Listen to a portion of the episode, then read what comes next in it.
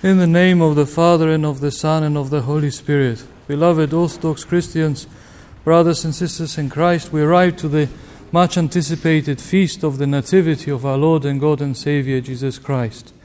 When the God, Creator, the uncircumscribed, the one who created the creation, who ever existed, the all powerful, accomplished that for which the purpose, the creation itself, was created.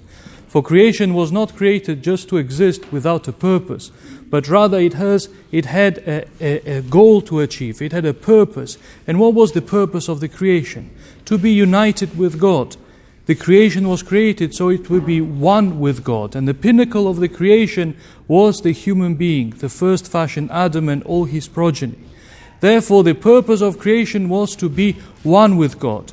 But because we couldn't accomplish it on our own, because we were foolish into forfeit the, that great calling of being one with God, God accomplishes that for us by Him becoming man and showing us how to behave, how to be true human beings, how to be images of God, how to accomplish our purpose of being one with God.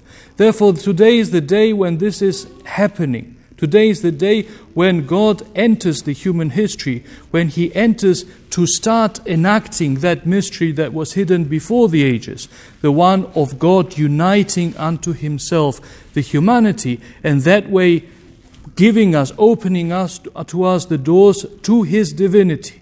That is the marvelous exchange of God condescended to come and humble Himself to the worst, that is, the, to be human beings, in order to enrich us who were poor. It's like a rich man who condescends to the poor and gives all his riches, and, uh, and because of his humbling, because he did that for the one who was below him, that poor man has the ability to participate of these riches. That is what God does. It's a marvelous mystery, marvelous exchange that our Savior does for us. He always was God, and now he is man as well, and he is born in a humble cave of a mother that he had chosen from before the ages and worked throughout generation after generation to cleanse holy people even more and more so that from them would come out the most holy Theotokos, of whom he would take flesh for, in order to deify it. And of this great mystery, of this of which we are finish, witnessing today, whole creation rejoiced because the creation was groaning, the creation was yearning to, to that this purpose of it should be accomplished. Because the creation, as I said, was created for the sake, for, in order to be united with God.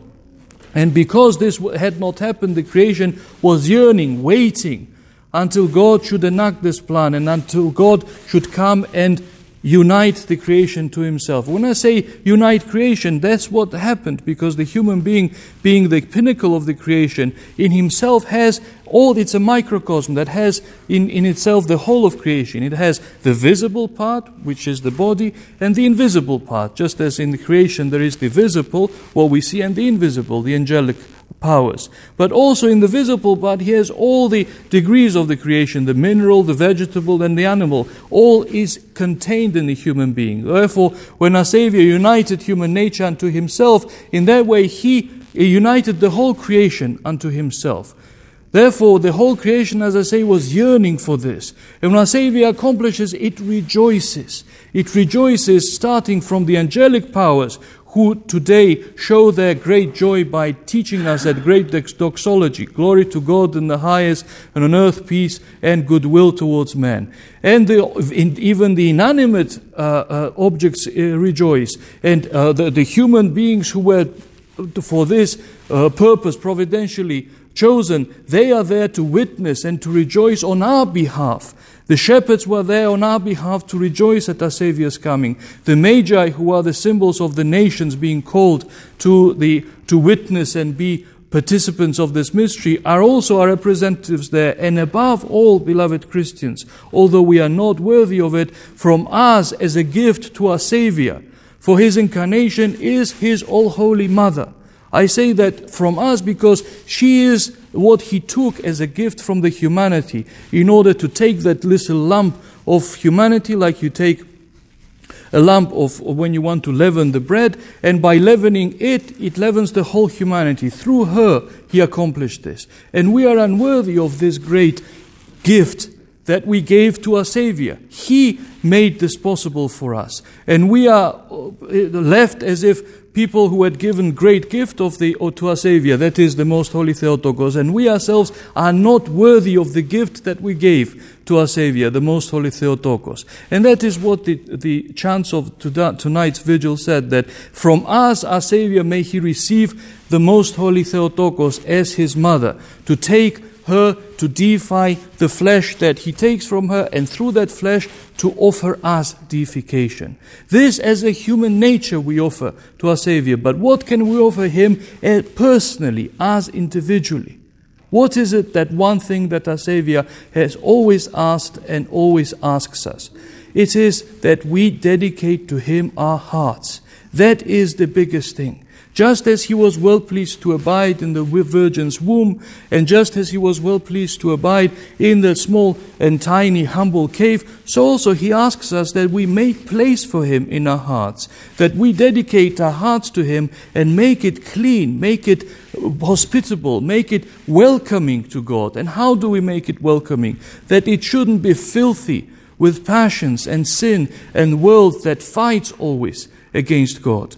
If we try best to our ability to clean our hearts on daily basis, we are participating in this great mystery ourselves by personally inviting our Savior to come and dwell in us, and that He is knocking constantly at our doors. It is evident because He's beckoning us to the Holy Communion every time there is a liturgy. And what happens at the liturgy? We partake of the mysteries, and our heart becomes like a cave where our Savior is dwelling like he dwelt in the little cave in Bethlehem. But is our heart a worthy place for our Savior to dwell there? It is not. And that is why every time we look at the nativity icon, we see how our Savior is there in the, on the manger with dumb beasts around him and in a humble cave, God condescending to uh, be there. We also should, it should remind us of our own little cave that we have in our hearts, that it should be welcoming and it should be entirely disposed that our Savior should come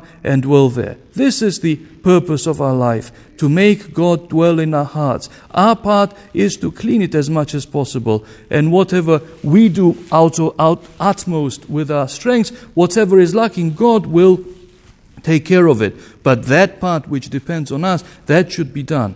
That effort, that intention, that dedication, and that resilience and diligence in cleaning our heart in order that our Savior should come and abide there and be, uh, and that our heart should truly be like a little cave in Bethlehem. Let us therefore rejoice in today's feast of our Savior becoming man for our sakes, and also, just as we are welcoming him in Bethlehem, just as we are dedicating, giving him as a gift the most holy Theotokos, of which we are not worthy, personally, individually, from each one of us, let us offer Him our hearts and ask Him to help us to make our hearts a welcoming, hospitable places for Him.